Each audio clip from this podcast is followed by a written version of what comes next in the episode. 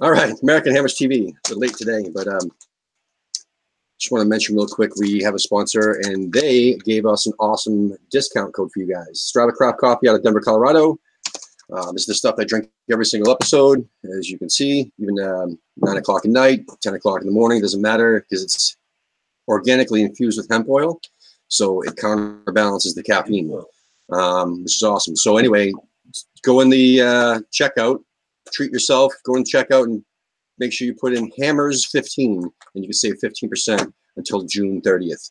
Um, it's really good stuff. So that said, um, today we have an awesome show. We have a bunch of people in uh, this hangout here. We have um, Wayne from Dallas Hammers. We have Lee, my co-host, as usual, and man, we have Dave Walker. What's going on, Dave? Mate, it's a pleasure. It's a pleasure to be speaking to you boys. Always keen to speak to my uh, brothers from across the pond. So uh, yeah, it's be uh, it's very nice to be here, virtually albeit, but it's a pleasure. No, I appreciate somebody, that. Now, somebody comes online from England, it's, it's like everyone over here in the States says, Wayne, you don't sound English anymore. This is like this is gonna make me look proper bad, it is.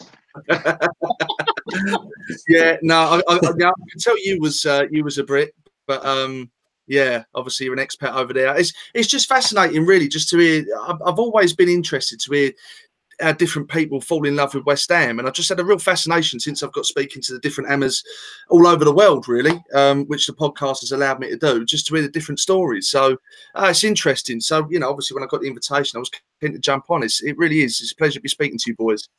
I appreciate that. Now, um, real quick, just so everybody who is watching our show, who you know may not know who you are, I mean, which would be stupid if they don't, but um, just give a little background. So, how did you become Hammer? Right. Okay. Blimey. Where do I start? Okay. So I am from a place called Hainault, in uh, which falls under the Ilford postcode. Not the most glamorous of places on the planet, let me assure you, but um, it's even worse now than it was when I was a kid. Um, but my family are from the East End. Um, having said that, the caveat to that was how my mum and dad actually met. Was my mum's family moved across from Kings Road in Chelsea believe it or not, just off the King's Road. So it could have been very different for me. And uh, moved next door to my dad. And my dad is a, a staunch East Ender. Um, the place that they were living at the time was New City Road, which was in Upton Park, stone throw from the ground. And then the kind of history engulfed them even further because they, they worked around the area. One of my nans was um, was a chef in uh, uh, Nathan's Pie Mash. The other one uh, worked Oh. in the club. Um, don't so mention that. I can't. Don't mention that, Dave. Yeah, it's been I know. years. I know another one bites the dust. We, we've we've seen so many of them, haven't we? And um, yeah, so I mean, it, it's just a, a real big uh, East End background to me, and um, I, I- it's just one of the things I was born into it. Like a lot of people say, you know, my baby grow was a West Ham one as soon as I came out. So that was me. You No looking back, and uh, committed myself to a lifetime of misery ever since. Here's the misery. It's it's definitely um, my my favorite part of our show. uh, Also, is um, you know because we we started off by showcasing all the different American West Ham supporters groups. We started Yeah. off that way, and then we've since just you know expanded. But um, our platform. But uh, the best part is definitely hearing you know how even like you said, people from over here.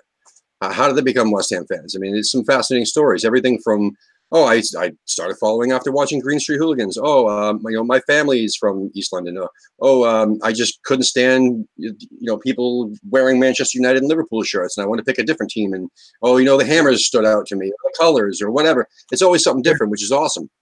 Very true. Yeah, it's very true. And and look, at the end of the day, we're all bonded together by a single club, and who cares what the story is, as long as you've got that mutual love and passion and loyalty to the club. That's what it's all about, isn't it? You know, we're all part of the same family at the end of the day. Definitely. Definitely. Who was your first big hero, Dave? Who's your, your first big West Ham hero growing Oh, up? Do you know what I would have to say? I mean, I, I get asked my, my heroes quite a lot, and um, there, there are two front runners for me. Um, I think it's a tie between Dixie and Paolo Di Canio from my era. Mhm. Um, and my my first game, and I'm struggling for the year now, and I should know this off the cuff. My first ever West Ham game was incredible, and you won't believe my debut for West Ham was West Ham United seven, Hull one, Cool. And it was- blimey. and it was also, oh, and it was also, and it was also a Talk collective about one. early climax. Well, I know. have you seen seven goals in all the games you've been to since? I mean, like combined, not in one, but all of them. Mate, well, you, you, can imagine as a kid. I mean, I left the stadium, and obviously, I, you know, in the run up to the game, I fell in love with the pre-match atmosphere and the smell of the burger vans and, and the kind of, I suppose, army type mentality of all these West Ham fans together outside the Boleyn, and you know, that's what I fell in love with. That cemented my love for West Ham, really, because in the run up to that, I was watching all the videotapes and and you know reconstructing all the goals, buying all the kits, and talking West Ham obsessively with my friends and family. So I was already there but to see my team score seven goals as a kid, I thought we were the best team on the planet, and it also included. A, it also included a collective. I'm still, uh, I'm still crying. but like I must tell you, fraud or false advertising, right? That's your.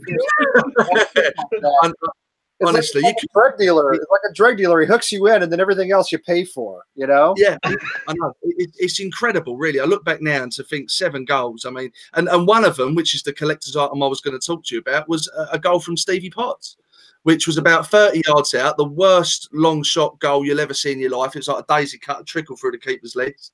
And um, yeah, it was a day I'll never forget. It was fantastic. But yeah, ever since, like like the rest of us, really, the, the bug's never gone. I'm, you know, passionately loyal to West Ham. I, I, I, always have been, always will be. And it's if you cut me open, I'm claret and blue. It's as simple as that.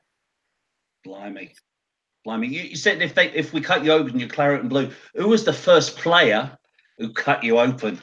Who was the first one that, that made you want want to die because you were so hurt that they that, that, that they done it to you? In terms of leaving the club, yeah, I think even at that age, whilst I understood it, I, I could never accept losing Dixie. You know, when he yeah. went to Liverpool, I know he came back, but he was my hero, Dixie. And um, you know, I've had the pleasure of meeting him many times in recent years, and I've worked with him on occasions. And uh, you know, they say they should never, you should never meet your heroes, and that's it's a load of bollocks, really, because I've I've met so many of them, and they're all top lads. And uh, but that one hurt definitely, yeah. To, to see him go to Liverpool was um, was a tough one, and obviously in exchange, I think we got David Burrows and Mike Marsh, both of which done a pretty good job for West Ham actually. Yeah. But yeah. yeah, Dixie for me was the epitome of. Uh, he was of, West of Ham, a, wasn't he? He, he, he was. Yeah, do, do, you know what? I, I, I saw him as my modern day Billy Bonds at the time because I'm too mm-hmm. young for Billy Bonds. I think a lot of that, Dixie was was in the same mould. You know, he, he was a warrior on the pitch, and um, you know, I love that about him. And let's not forget he could play as well, Dixie. Yeah. So uh, yeah, I, I think uh, to, the short answer to your question is Julian Dicks. I think. So when did you decide to uh, build a little West Ham online empire with everything that you've put together. Listen, we're, we're trying to build a little uh, a little empire on the other side of the Atlantic here. So tell us how you got started and ended up with all the ended up with uh, four million people watching you pretend to be Harry Kane. yeah, the, the, pinnacle of my empire was um, I mean, it's uh, the irony is incredible, isn't it? But no, uh, it, do you know it's it's it's a funny story. I, I, sort of fell into it really. You know, I've been a season ticket holder on and off now for nearly 30 years and um and you know what I, I, I, I was never really one to get involved on the social media element of west ham it took me up until about 18 months ago to even go onto twitter to, uh, to be honest. Um, if I was to go onto social media, it'd be Facebook, checking on friends, family, all that kind of stuff. And uh, and I went on this group. It was a West Ham group, and I saw that there was um, quite a, a, heated conversation online about Sam Allardyce, and everyone was absolutely battering him and. And, and I didn't agree with a lot what was being said. And to this day, I think he, he came in to do a job for West Ham and he did a good job for West Ham. And and I said no more than that, really. And I was more specific around my points. And and it's the strangest thing, the, the, the admin of this group. And you know what? I probably would name him, shame him if I could remember him, but I can't. He um he really took offence to it, and and it started to get aggressive, and he was sending me private messages, and and it got to a point, and and I don't know what part of me thought this was a good idea at the time. In hindsight, it turned out to be a very good idea. I just sent him a message and and said, you know what, mate, fuck you, fuck your group. I'm going to create a group and and and a, a, kind of social media brand that will shit all over yours, and then I can give my own opinions without arguing with the likes of you. And then, do you know what? I, I, I came up with the idea of creating Sex, Drugs, and Carlton Cole, which uh, is a successful online fanzine. And um, I, I, started it with another West Ham friend of mine, Kevin Slade. Um, together, we we kind of put it together, and, and we wanted to make it a page as opposed to a group because we wanted more kind of fans fanzine content, and we tried to create sort of features, not just discussion points, but catchy features, video clips, comedy, news, nostalgia. Really tried to kind of push it out there as the best it was, and and ironically, I think what what really put us on the map was we launched into doing real top high level video interviews with ex players and celebrity Yeah. fans. Mhm. I think looking back, that was a defining moment for us. And um, the first of which was Julian Dicks. And, um, you know, that interview was great. In fact, all 10 that we've done uh, were great. And that kind of started to get us a bit more noticed, and um, more and more people wanted to know who we were and, and engage with us and, and and work with us. And one of those people was um, my new wife, ex WH employee. And- He, uh, no, honestly, So, so is that a big hint? Is, is he really a she? oh God! he, he- he definitely isn't a she, but we genuinely are like a married couple, only with a lot more sex. Um, but no, j- but but he, he delightful. oh, but he created uh, a brand. He solely created a brand called the West Ham Way, which was in the form of a website, and he himself wanted to kind of take himself to the next level because obviously he's an ITK and, and a very good one at that, the most notorious, not just at West Ham, but arguably in football, in my opinion. And um, and he wanted to kind of branch out and, and offer different avenues to this website. One of which was to see if we'd be interested in um, uploading our interviews exclusively with the West Ham Way. So we met up with him, and and jokes aside, from that day to this, me and X have, have just evolved into the very best of friends. You know, we, we, we're very close, and um, apart from a really good friendship that we've struck up, we, we soon realised that we have the same creative ambitions. Uh, we've both got this mutual bond of, of, of loving West Ham, like we all do, and uh, we've both constantly, you know, we like to think got pretty good ideas. So um, that evolved into the West Ham Way podcast, which um, I mean is is far more popular than I ever dreamt it could have been. To be honest with you, I mean, Fantastic. it is fantastic, though. Yeah. Yeah. you know, honestly, I still have to pinch myself. I mean, I look back now, and, and the producer of Phoenix FM at the time approached X. He, he had no idea who I was, and to be honest, a lot of people didn't. And uh, and he said Well, we to still X, don't, Dave. "No, the intro you made me give." But um, you know, and he approached X and he said, "Look, we want to do a West Ham-based radio show." And he said, "Well, I'm not going to do it on my own. I want someone to, to host it and, and do it along with me."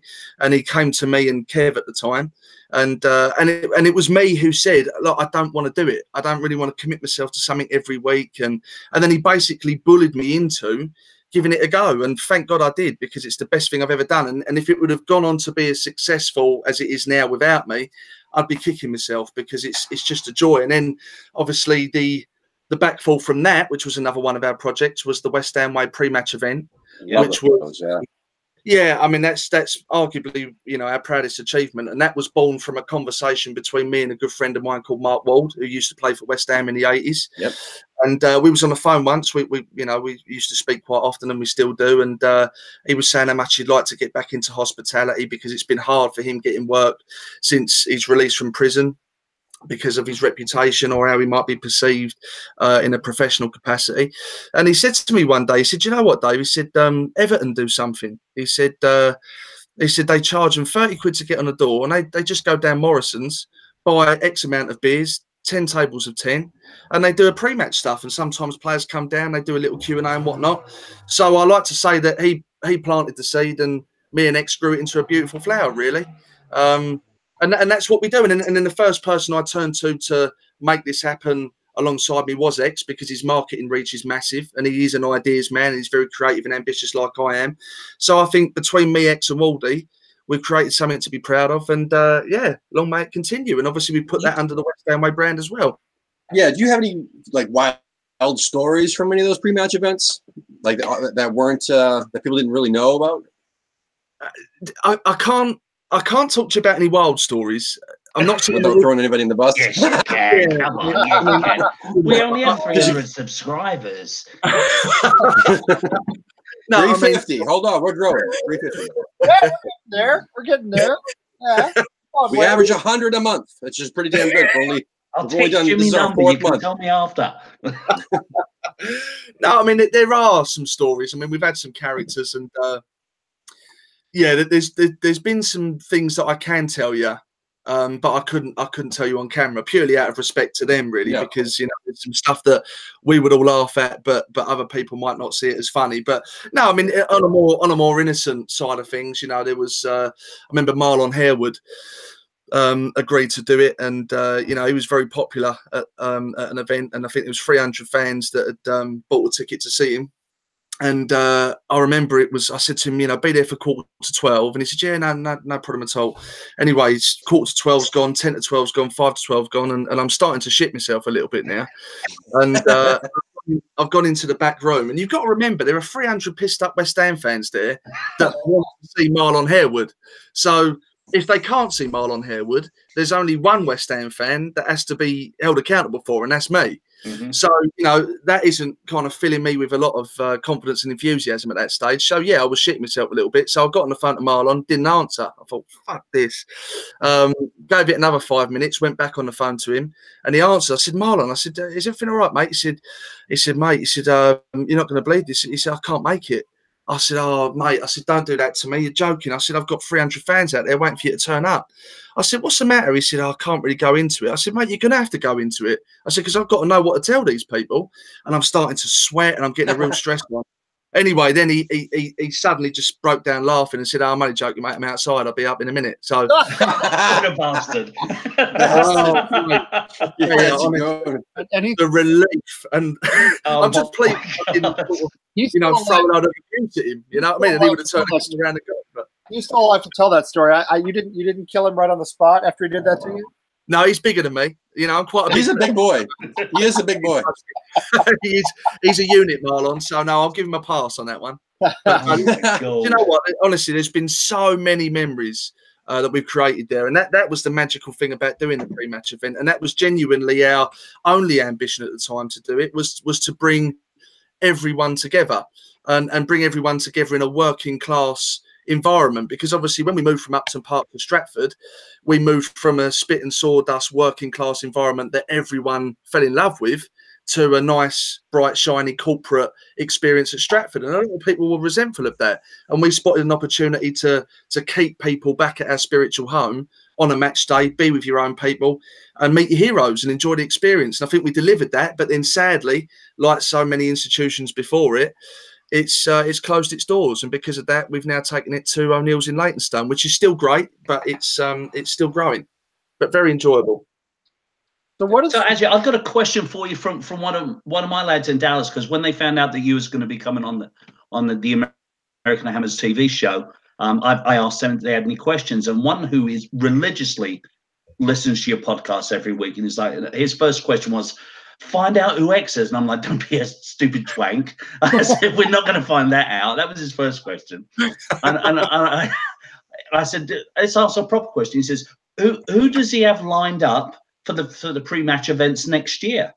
Any any big names for next year that you I can let us the- into? Do you know what? I, I think that the one thing that we could do differently and should do differently is that we do tend to cut it a bit fine.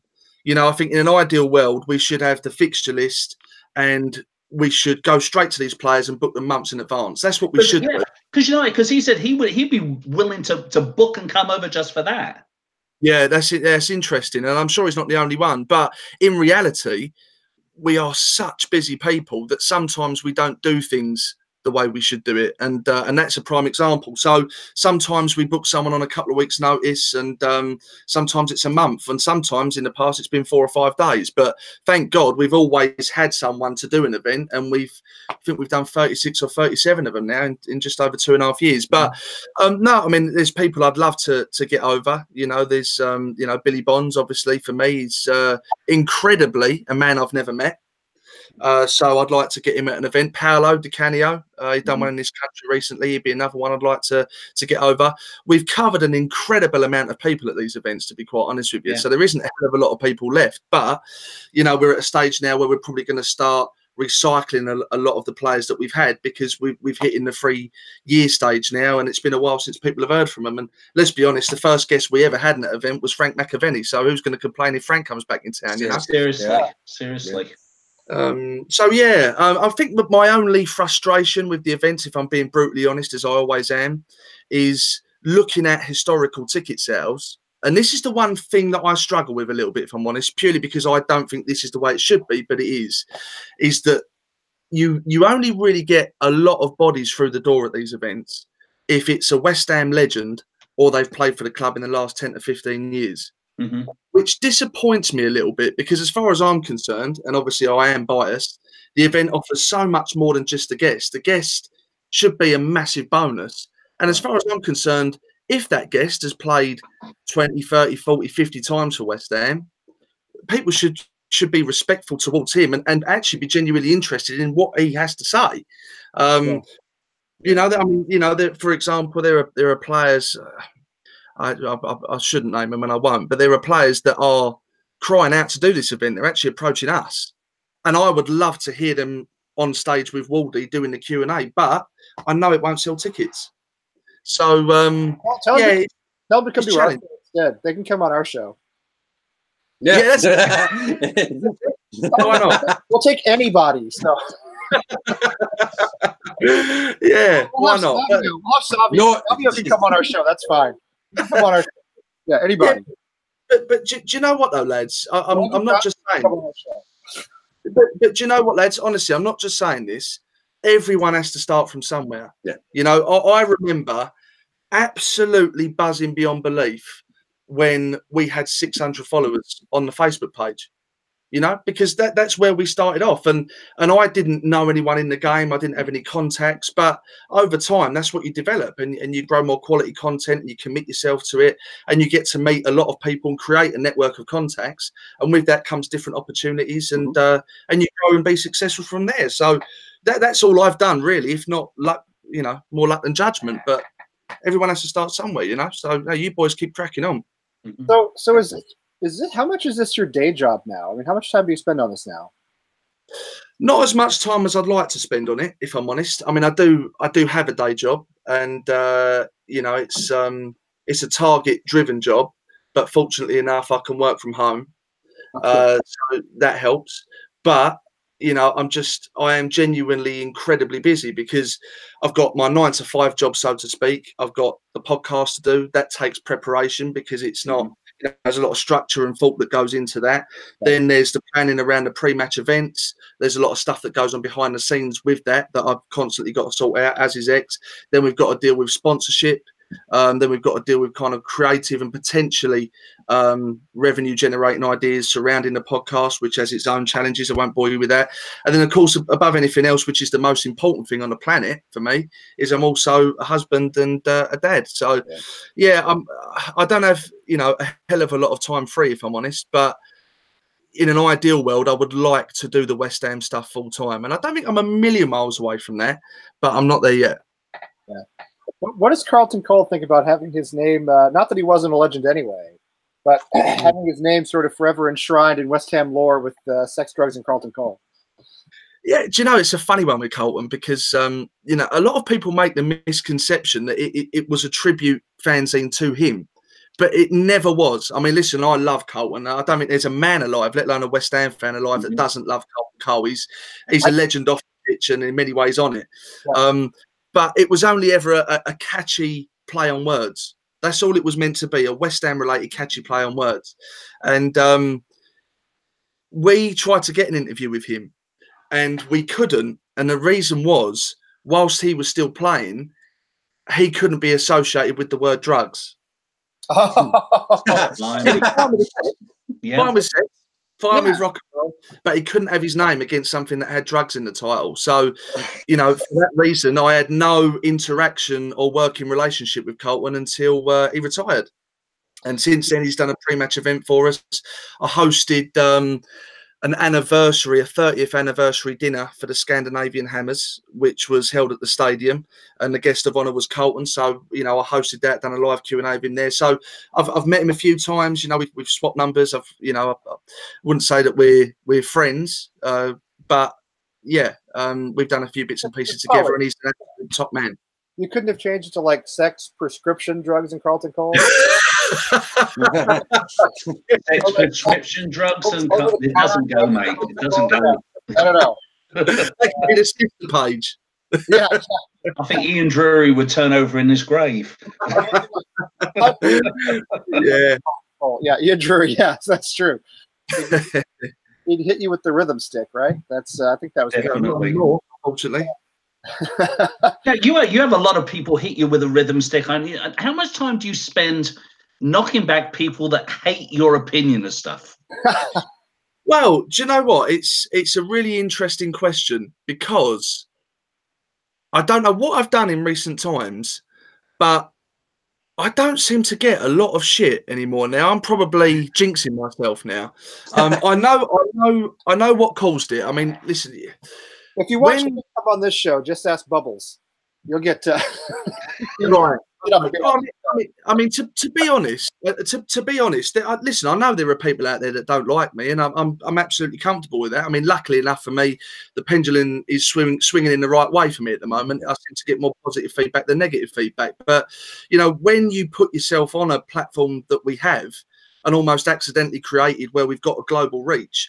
You know, in an ideal world, everyone would agree with you and love your opinions.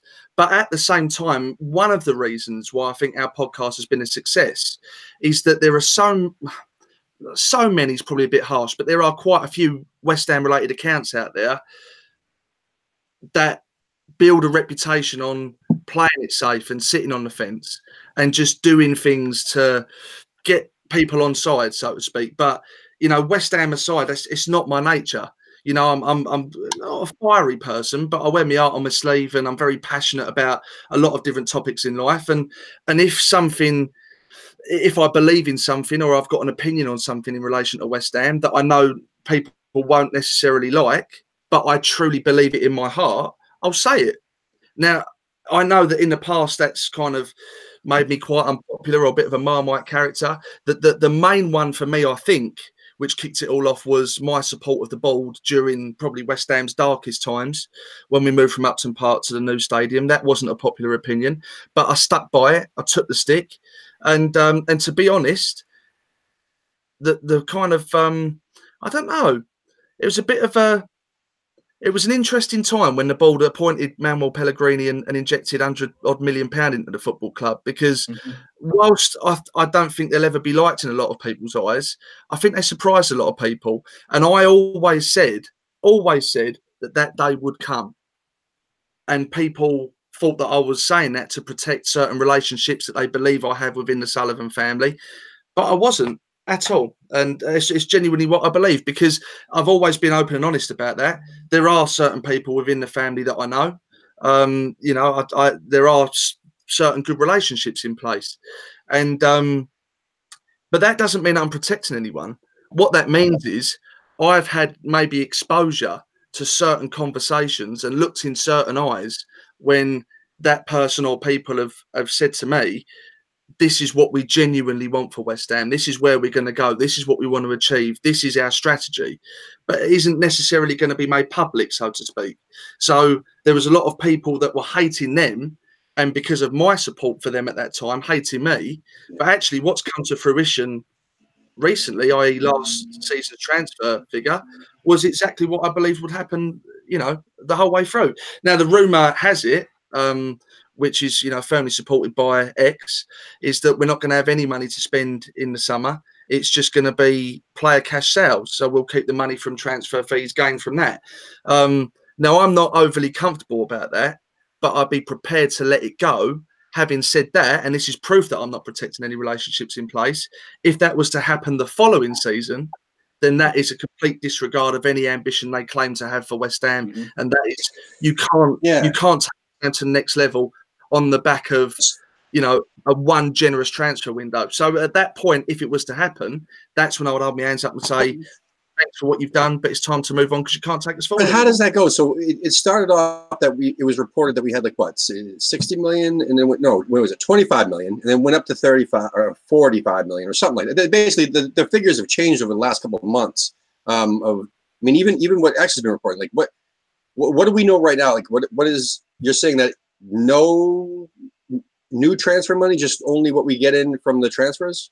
I, I think it's unclear at this stage, Yeah, to so- be honest, Uh, because I'm not I'm not overly sure it's 100 percent clear within the club as of yet. What I do know, and X will tell you the same, is that there are a team of people there which consists of Mm. old Manuel Pellegrini, um, Husillos, um, and they get together and I think they've agreed, maybe even reluctantly agreed on Pellegrini's part. I don't know that they believe that we can generate enough money from player sales and shifting certain wages off the books that would allow us to have a substantial amount of money to spend on replacement players.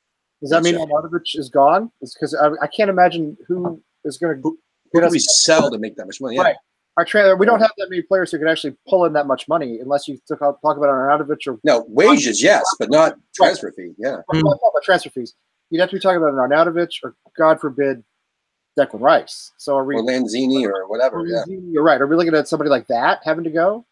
Well- Well, as far as I'm concerned, absolutely not. I mean, you know, one of my selling points for the board in recent times when I was challenged on it is that I don't believe we're a selling club anymore, whereas West Ham were for many years. Mhm. And I think you know, the players that we've wanted to keep, with the exception of Dimitri Payet, but that was an isolated incident, we've kept. And we've actually paid very, very big wages. And we, we, we, you know, if you look at our wage bill now, we're up there with the best of Premier League clubs with what we spend. So, um, I think in terms of the players that we can shift, there's probably a lot of players that you might not necessarily think of that will spring to the front of your mind. So, poss- and these are all possibles, by the way. X will be able to give you a more definitive answer. But you know, you've got Hernandez, maybe 10 million, and, I, and I'm talking this off top of my head now. Pedro Obiang, maybe 10 million. Marco Arnautovic, realistically 30 million. Oh, I don't think we're going to get 45 for him. Maybe 30 million. I mean, that's 50 million pound on three players. And then you've got Jordan Hugill. You know, he'll go for five million pounds. Um, you know, who else is there? Um, Rez. Well, Perez won't get much though. Perez. Perez, you know, he- he might get between five to, to ten million, uh, maybe closer to five. But straight away, there you, you're you're looking at literally off the cuff, sixty to seventy million pound now, if that's what we're going to get. Not to mention the wages. I mean, collectively, you know, you look at the likes of Andy Carroll, alone. Yeah, getting rid of Andy Carroll alone and, and his hair care budget. That's uh, Ma- massively. So you know, whilst a lot of West Ham fans aren't overly comfortable with there not being a lot of money to spend, you know, I don't know if it's nothing. I don't know if it's twenty five million pound, which has been reported. But let's say it is twenty five million pound. Well, if that's the case, and what I've said is close to accurate in what we could receive for the players, then that's close to a hundred million pound again. So maybe they're trying to get the right balance between getting people off the books that shouldn't be here anymore because they paid too much money with no return on investment, um, and protecting the football club financially, which I think is massively important, and fans constantly choose to overlook that, versus having to spend enough money to keep up with other clubs around us in our quest to, to knock on, you know, the door of a European place. So. Um, you know, so I'll let it go this season, and, and we'll, we'll time will tell. We'll see what they do. Speaking of this season, what, what do you think so far with uh, Husillos and, and Pellegrini? What do you think about the job they've done? With Well, I, I'm not sure. Yeah, I'm, I'm not sure how much involvement or, or how much of an achievement has been had by Husillos, if I'm honest. I mean, I know that he's paid a lot of money every year to do what he does. I would love to know, signing by signing, who he was directly involved in, because I'm I'm not sure it's every single one of them, and uh, and I'm not sure there's been enough gems uncovered um, that's been brought into the football club through Husillos, which I think is what he was employed to do. So yeah, um, the jury's out with that one, but I can't make a, de- a definitive statement because I don't know the facts. Yeah. In In terms of the season itself, I think it's been a funny old season. You know, I think Mm. you know the the what this season comes down to is one word, and that's consistency. Or lack, And lack a lack yeah. of it. That's yeah. what That's it we're talking about. That's Some what's club- yeah. And that that is what's let us down. That's what's killed us this season, and and that's also been the most frustrating thing because they've almost created a rod for their own back by winning big games. Because when they win big games, we know they can do it because they're a good group of players there who enjoy playing for West Ham, apparently. But then they go up against the likes of you know your Burnleys or your Bournemouths or your Wolves or and and and they they just don't look like they want it. They just don't turn up, and that's happened too many times this season. How much And- and, the manager, Dave? I mean, I like Pellegrini personally. I support him, but I feel as though West Ham have never had a manager in the time that I've been following the club, 15 years, however long, it's been, who actually could get consistent performances out of our players. We've had every type type of manager you can imagine, from Avram Grant, who was clinically dead, to Zola. You know, I mean, what? He was- How many people know that? Uh, he was he was based. There were people propping him up like Weekend at Bernie's back there. Uh, Weekend at Bernie's. Zola, who was, you know, I mean, Zola was like constantly being electrocuted or something. I mean, we've had personality you can imagine. Well, I, so how? So is it Pellegrini or is it just that's just how we are? It's something in the DNA of the club. Well, I, I mean, I am. Whilst I'm not denying the truth in the DNA in the club, and it's the West Ham way, I am still very resentful of that. You know, Yeah. type of Yeah. for West Ham because No, In- yeah. of course we could laugh it off and joke about it in the days of the Boleyn and going up and down the leagues and never really having any quality players to cheer about or any decent posters to put up on your wall.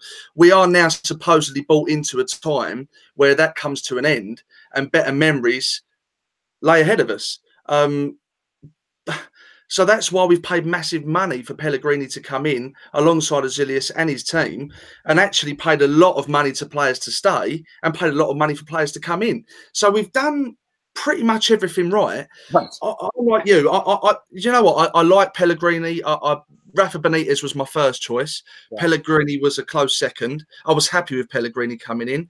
It took him a while to to get adjusted and to get the boys on side, but that's that's natural. But my concern over him is that when you look at the amount of games where West Ham didn't turn up, whilst the players have to be held accountable, it's Pellegrini's job to make sure that doesn't happen. As a chief motivator of those group of players, it's his job to make sure that they are consistent. I mean, and it's other things as well. You know, the biggest disappointment for me this season, arguably, was was going out of the the FA Cup to Wimbledon. Absolutely. yeah.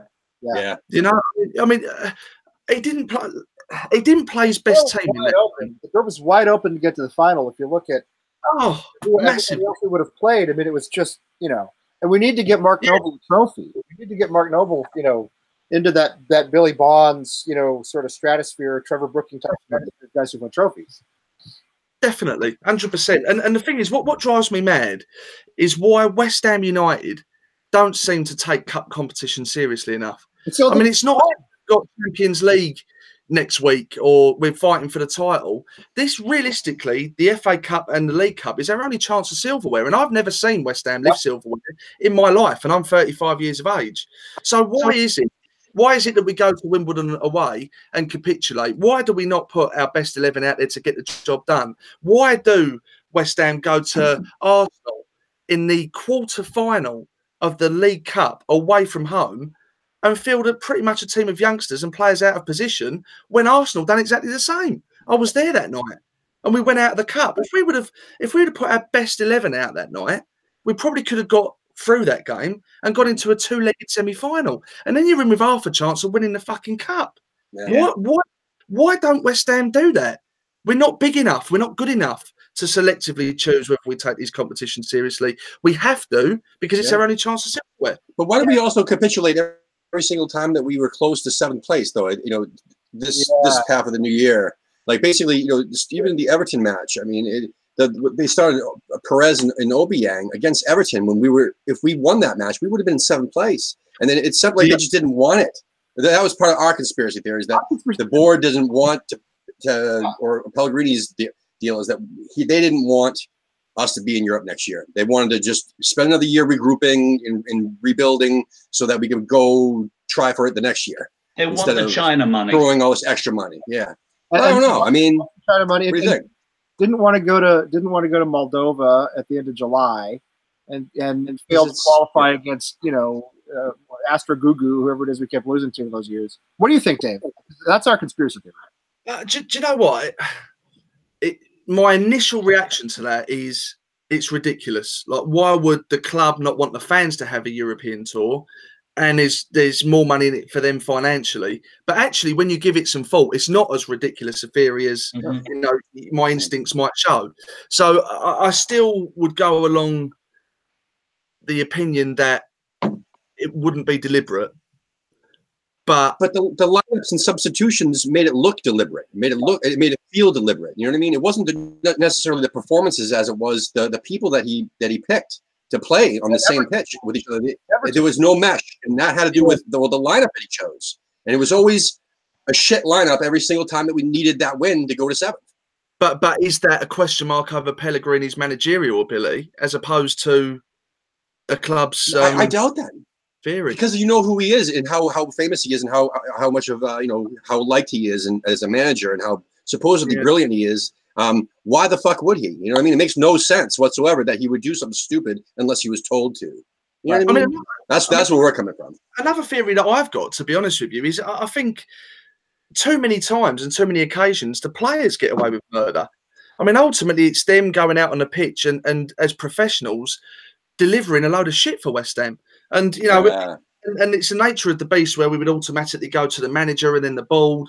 I've done it myself, but you know, when it comes to the players itself, I've seen it in them in certain games. They're not tracking back. They're not running. They're letting Yeah. men run past them. They're looking like they don't give a shit. And I don't know if, you know, are we attracting players of Philip Anderson's ilk, for example, because we pay him 150 grand a year? You know? So my point is, and, and uh, I'm I'm only playing devil's advocate here. I'm in no way saying Philip Anderson doesn't care and doesn't want to play for West Ham, but we've got a lot of players on big money there. Are we just an easy ride? Do they come to West Ham and think I'm picking up a fat paycheck every week? I'm not going to be competing for Europe, and I'm not going to be fighting against relegation. So what's the genuine incentive for me to play here, other than turn up when I feel like it and just you know pick up a fat paycheck every week? I think the attitude has been wrong too many times this season, and if it wasn't wrong and we would have beaten the teams that we should have beaten, then then we sh- we seriously could be sitting seventh place now, and everyone's got a smile on their face. But I think we've been let down times. If that's the case, then then then what? Then why do we why do we look to get rid of somebody like Hernandez who goes out there every time he plays, gives hundred percent? Yeah, he doesn't suit our system. But the one thing you have to say about the lad is when he goes out there, he gives everything he's got. Mm, he, he does. And do you know what's interesting about Hernandez? And we had this conversation on the podcast so many times was in his first season at West Ham, you know, you, you could put a strong argument together that he, he didn't really get the opportunities that he should have got. You know, he, he didn't get a real run at the first team football. And interestingly, if you look at Hernandez's goal scoring record in that first season for West Ham, he averaged something like one goal every 180 minutes. Well, that's one in two. Yeah. So actually, if you look at his record, he was a prolific goal scorer for West Ham. Yeah. He just didn't get the opportunity to do it week in, week out. But again, West Ham being West Ham, just just like Mascherano wasn't good enough to overtake Hayden Mullins in the side, Yeah. Real Madrid and Man United and done very, very well for himself, suddenly can't play in West Ham system. I mean, fuck me, you can't make it up, can you? No. how, how many? How many? Dave? How many players do you think? Have we talked about Chicha putting out full effort? I mean, when I mm-hmm. watch West Ham, when I watched us this season, I see Snodgrass, I see Noble, I see Declan, I, I guess Fabianski, who's been fantastic. Honestly, those are probably the four players I can think of who I think play 100% every time they're on the pitch. Other Yeah. players have had moments of brilliance and they've had moments of being less competent, but in terms of effort, I think of those four. The rest of them, I mean, a lot of them are walking around half the time. Yeah. Me. It's, it's the way it feels to me anyway. I, I totally agree. I think first and foremost, the names you mentioned, you're absolutely right, um, and they should be commended for that. But it almost seems strange saying that when they're paid the level of money that they are, and they're playing for West Ham United. I mean, maybe it's because we're West Ham fans and we get it more than they ever would do. Or we Mhm. expect much from them. But even as professional athletes on that sort of money, you should go into work giving it 110%. But maybe there isn't enough of those players around. I mean, you could probably throw Balbuena in there as well in terms of someone that, that gives Absolutely. 100%. In my opinion, I think he's had a great season. Yeah. Um, constantly overlooked because of the amount of money we signed him for. In my opinion, I think because he didn't sign for 30 million pound, the spotlight hasn't been on him. But if it would have been on him, I think we'd have looked at him and thought we've got one hell of a player here. Stayed healthy, if we'd had the Diop Balbuena uh, center back pairing the whole season, I think we'd have given up fewer shots and fewer goals. Yeah, yeah, no doubt, no doubt. And and and I mean, look, you know, I, maybe I'm being a bit harsh. We we have had our injuries. We have been unfortunate. We missed Lanzini pretty much all season. We missed Yarmolenko. who started to Yarmolenko was form. the hardest hit, man. Yarmolenko was tough. Yep. oh awful. And just on the back of that Everton performance as well, you know, it's um that was a killer. That was. And then you know, Jack Wilshere. Whether we even should have signed him, I don't know. Carlos Sanchez. I don't know why we signed him, but he hasn't had an opportunity You know, yet. So, um, you know, and yeah, so we. You know, Did lose the game against Wolves uh, by getting caught in possession. That's all I remember of Carlos Sanchez is him uh, just standing there, you know, waiting for the final whistle when he gets uh, his pocket picked, and we give up the uh, we give up the, the game winning goal. So Yeah, yeah, yeah. I can't understand that one, Carlos Sanchez. I mean, you think he's 32. Um, don't remember him ripping up any trees for Aston Villa. Maybe I'm wrong. I know he's an international or was, but I, that's very different to Premier League football. And he's on a big, he's on big money. You know, he's on about 70, 80 grand a week. Carlos Sanchez, it's crazy. and that, Earn almost as much as I bloody well am. I tell you, it's crazy that uh, it's like a week, man. That's not that's so fucking much money, man. That one week. One amazing, isn't it? Woo. This should sign me. Oh god. Oh, oh man. it's football. But you know, I, I often have this um, argument with my father-in-law, who isn't a football fan, and, and he always goes on about it's disgusting how much footballers get paid. But you know, my counter argument to that is the problem is that sports entertainment. If you're going to have a pop at footballers about it, look at American footballers. How much do they get paid? You know, how much do you win in a golf tournament that you don't even have to physically train for? You know, how much do you win for a tennis open? Baseball players sit around most of the time, and they make the most of any. Well, basketball players, I guess. Baseball players make the most of any American athletes for like running, you know, eight minutes a game, basically. Yeah, there you go. There you go. So, you know, whilst I think they are overpaid, Right, but it's true. you've got to have a crack It likes everyone. baseball, but just saying. It's just kind of true. That's all. It's, yeah, but conceptually, you're right. You know, it's it's it's basically footballers aren't overpaid, sports entertainers are overpaid, and footballers fall into that bracket. Well, they're like pop Uh, everybody else. They're, they're entertainers, right? It's it's supply and demand. Yeah. If they Yeah. they're, they're going to get what the market will give them, and right now the market will give them a lot. So Yeah, but they also have the longest training for a career than anybody else. It's like, you know, you're training to be a doctor. What's eight years to train to be a doctor? Yeah, look Mm. Declan Rice. How long was he training to be a footballer from the, the, the, the time he, he started rolling a ball as a kid? yeah, I mean, it's like you got and you've got and you've got a limited time period for to, to to cash in on this. You've got what? Maybe twenty years if you're lucky. If you're Mhm. lucky. Well, Yeah. I think it's the hardest sport to break into because even though there are many thousands of clubs all over the world, there are many millions, maybe billions of people who want to be professional footballers. Uh, whereas not everybody has the means to go out and try to be a professional golfer or even American football player. Uh, with football, I mean, every kid in the world wants to be a professional footballer. So yeah, it's maybe the hardest one to actually get into at high wages with a big club. So I do understand that. Um, but even so, I'd like to see sometimes a little bit more effort out of guys who are getting more in a week than I make in a year. Yeah. Yeah. So You'd like to think so, wouldn't you? speaking of uh, youth, I guess, uh, what what what prospects excite you the most going next season? Um, prospects in terms of up and coming talent at West Ham. Correct. Yeah, Yeah. youth. Yeah. I think there are, um, you know, there, there are there are quite a few names I'm hearing about. I mean, obviously Johnson came through and he made his debut against Man City. I mean, fucking hell, talk about framing in the deep end there, Man City away, but he, he done well. Yeah, Yeah. done. Yeah. Um, Should You have know, a- I think- had a draw. Yep, got screwed out of that one. Yep. Yeah, I know. Yeah, hundred percent. Yeah, um, but he did well. He did well that night. And then, you know, there are other players. You know, X always tells me about Nathan Holland. You know, um, Yeah. He excites me. him. And yeah, I mean, I, I've only seen snippets of him, so I can't claim to know that much about him. But the academy think very highly of him, and I do know that he was preferred over Diangana. Yeah. And it was his time to to break into the squad before Grady's, but Nathan picked up an injury, which has been unfortunate with, and and, and Grady kind of um, took the opportunity. But yeah, I mean, see, the academy is a bit of a grey area for me because I think now more than ever at Premier League level, it's incredibly hard for an academy graduate at any football club really to come in Yeah. and stake a claim in the side. Uh, Declan's a freak in that respect because he Yeah. hasn't just come and done okay. He's come in and he's a well beater. I mean, I can't speak highly enough of Declan Rice. Grady, I'm not sure. I'm not sure Grady's got. He has What, a- I don't think so. I'm not. A, I'm not that much of a fan. I guess I'm not either. I'm really impressed in that much. No, I mean, I know He's had he's had plenty of opportunities. He's had plenty of chances and really Yeah. hasn't been shine. You know. Yeah, it doesn't impact the game enough for me, which is um, which is unfortunate. But yeah, I mean, th- there are there are other names. I mean, X is very good on this. He keeps a closer eye to the academy than I do. But yeah, I mean, it's you know, we're known as the Academy of Football, and you know, we, we went from unlimited amounts of players through the youth that went on to have fantastic careers and hit a real lull but for a number of years and then started to come through again recently. So hopefully, you know, we'll see a few more boys come through because let's not forget, whilst managers go overseas for a lot of players, there are by regulation a certain amount of homegrown players you have to have in the Yeah. squad anyway. So we we do have- Trained at the club. Yeah. absolutely. So we do have an interest because we, have to have an interest in homegrown British players. So um, yeah, watch this space really. But I'm, I'm sure there's a few boys, but you know when they get the opportunity, they've got to take it. It's as simple as that. It's that's that's football now, top level football. It's cutthroat. Yeah, and now with um, so the news out today was that they were, we're looking at a couple different players um, to re- replace Adrian. Um, who would you? I mean, have you heard that at all? I mean, have you seen any names pop up as a replacement for yeah, I uh, as a backup for Fabianski?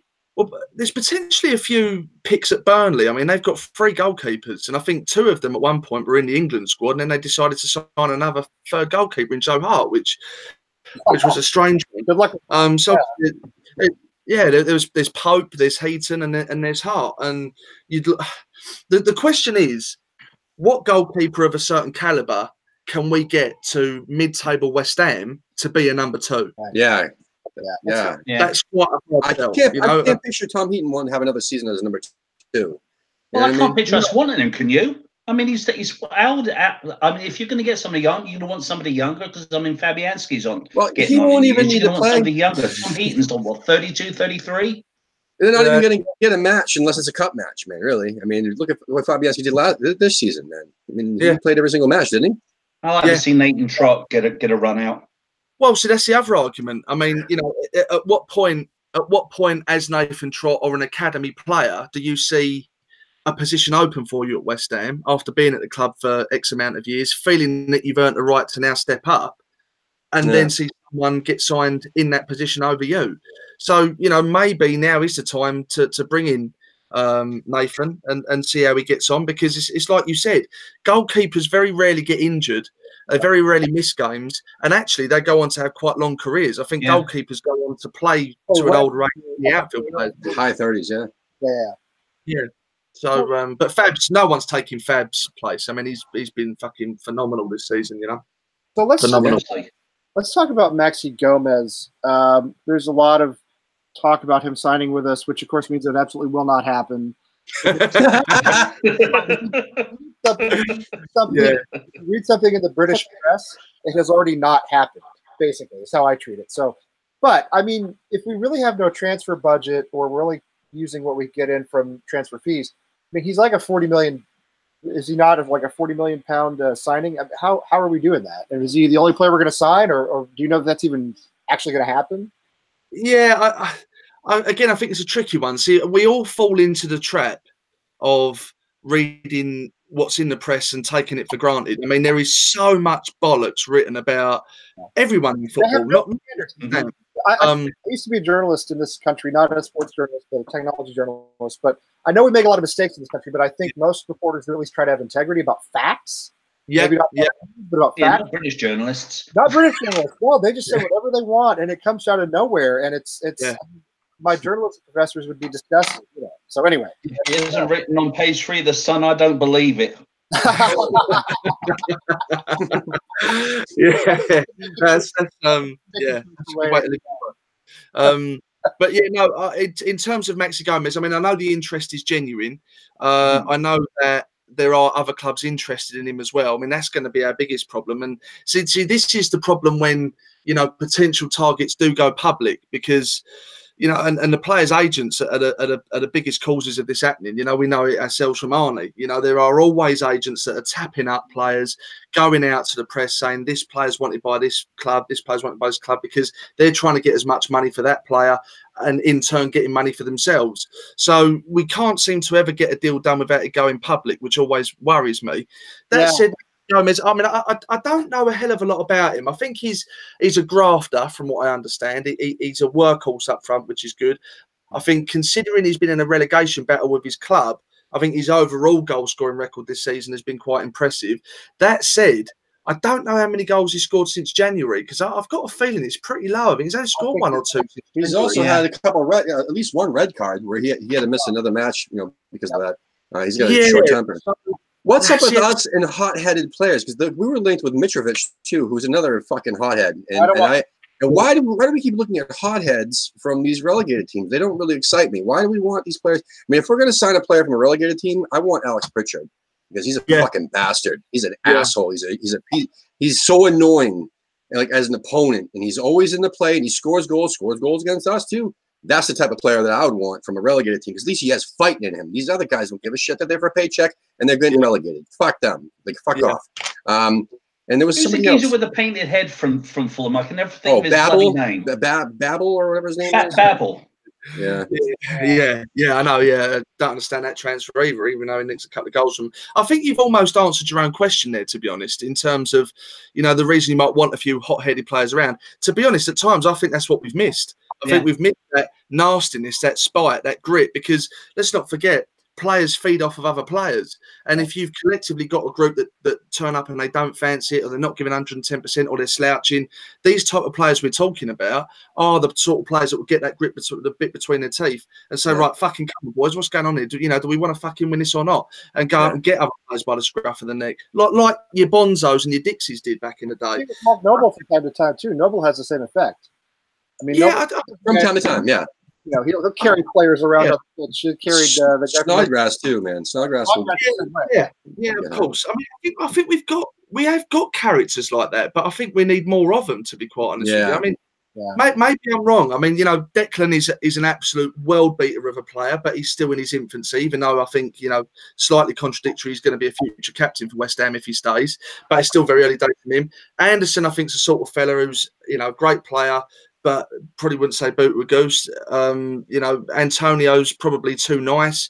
Arnautovic, I think, is that sort of player Yeah. um, but he tends to wind their own fucking fans up more than the opposition players.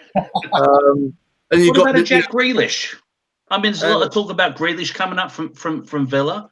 I mean, he Yeah, seems to be that sort of yeah. player that, that's got a bit of gumption about him, and then and um, certainly he's, he's he's he's proven that he's got a little bit of talent there.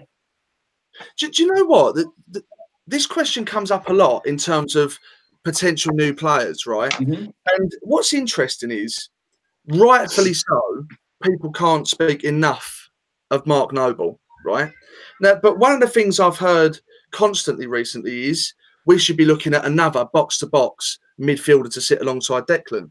And I, for one, have been saying that since the start of the season, you know, I really do. But let's say we sign that player. What does that mean for Mark Noble? Or even if you sign a Jack Grealish, who is in a number 10 role, what does that mean for Lanzini? You know, where do all these players fit in? Because maybe I'm naive, and this is why I said in the podcast the other night, I think we are the seventh best team in that division, maybe the eighth best team. Because if you look at us from a midfield perspective onwards, you know, you, I mean, our goalkeeper got Hammer of the Year, but looking from midfield onwards, you've got Mark Noble and Declan Rice there, Philippe Anderson, Manuel Lanzini, Michael Antonio, and Marco Arnautovic. I mean, that should be devastating teams. Yes, yes, You And look at it- Noble already healthy. yeah. you know, and but that's but that's based if they're on form and they can stay injury free and they, they turn up and give a shit. Because if that's the case, where do you look? If you bring someone in, who who loses their place? Because Well- on their day, every single one of those players on their day is Or unplayable. even Yarmolenko when he comes back healthy. I mean, that, yeah, exactly. But yeah, Yeah. yeah. Noble, I mean, as, as much as we all love Noble and as brilliant as he's been the last few weeks, I think over the course of the season, I mean, is he really somebody who's going to make 38 appearances for us, 35 appearances, or if he's feeling to me like somebody who maybe should getting in, should be getting like 20 appearances in all competitions and maybe getting a little bit of rest. I don't know, maybe I'm wrong about that, but I can see there being a case for somebody to kind of uh, platoon with him. Noble for prime minister. well, listen, I mean, everybody loves Mark Noble, and you can never question his effort, and I think his effect on the team is very positive. Uh, but I, I think the, the real question is, at his age, at his stage of his career, does he give you 90 minutes, 38 games a season? I, I, I'm not sure he does. I don't know if you're like a platoon situation, like you, the word you use in American sports is where you have two guys sharing the position, basically. Uh, I don't know if maybe that's something to think about, uh, or who would accept it. You know what I mean? Who would come in and say, "Okay, fine, I'll split Mark Noble. Mm, Yeah. yeah. I think that's a difficult one because it, you know, a lot of it is the high pace and intensity of the Premier League these days as well. You know, what whilst Mark's done an incredible job over the last couple of weeks, two, you know, two of the best games I've seen him play for West Ham in a Yeah. long time, to be quite honest. Um, I mean, Arnie got the man of the match against Southampton. I would have given it to Nobes, and Yeah. against Tottenham, he was just a Yeah. world beater. Uh, he was absolutely phenomenal. But you know, he's never been the quickest. As he's getting older, he's he's still never going to be the quickest. But because he's never been the quickest, does age really matter? Because he's not going to lose pace that he's never had. Um, but the question is, at this level, do you know as the game goes on and seasons go on and athletes increase, do you need pace? You know, Declan isn't the fastest, but maybe that's where we're going wrong. I don't know, but uh, I, I, I personally like to put a box to box. If if I could pick a player as an example, it'd be a Kante, a defensive midfielder in Yeah. a in a Kante, the old school Makelele, Yep. sitting alongside Declan Rice. That's an unbreakable central midfield for me. Mhm. Um, and enough talent going forward in that final third. And then, you know, just got to add to that. Ryan Fredericks, I think, has been fantastic for West Oh, Ham recently. He's going to get better. Yeah. Yeah, Zaba has signed a one year deal. With- Our goalkeeper's hammer of the year. The Generals had a great season. Diop looks like he could be one of the top talents in the Premier League. Masuaku, I love him, but he ain't a left back. And do you know what? As I'm saying this, and as I'm speaking so highly of all these players, it does start to make a little bit more sense as to maybe why we shouldn't go out and spend over a hundred million pound again. Maybe we should just trust the players we've got to have another season of continuity under Pellegrini to, to get in, get even Yeah. more acquainted with the side. Um, that might be the key to consistency. Just continuity, stability in their own futures, and let's spend 30, 40, 50, 60 million pound on two or three players and add them to the squad. Yeah. Maybe no. that's maybe that's where we're looking. with VAR, we have a few calls go our way that didn't go our way this season. We, we Yep. lost between five and eight points uh, on on poor calls against, by the way, against Yeah. Champions League finalists. Uh, Liverpool, I mean, um, and uh, and with injuries, if we, we can ever have a season with without losing major players for large chunks of the season, then Yeah. it will be like having new signings. It'll be like having a new team.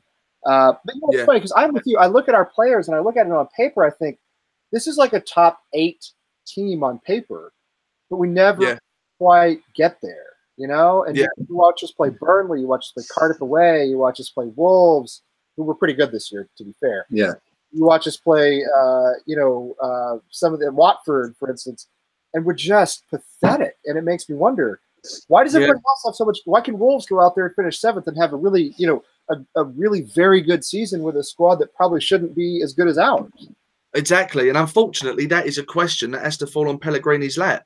You know, I mean, don't get me wrong. uh, You know, I 100%, whatever happened this season, subject to a serious threat against relegation, I think he has to have at least full uh, two full seasons before he can be properly judged. Yeah. But motivating your players and getting the players playing for you is a key attribute to what a manager has to have because you can have all the quality in the world, but if the attitude and motivation ain't right, you're not going to get the best from them.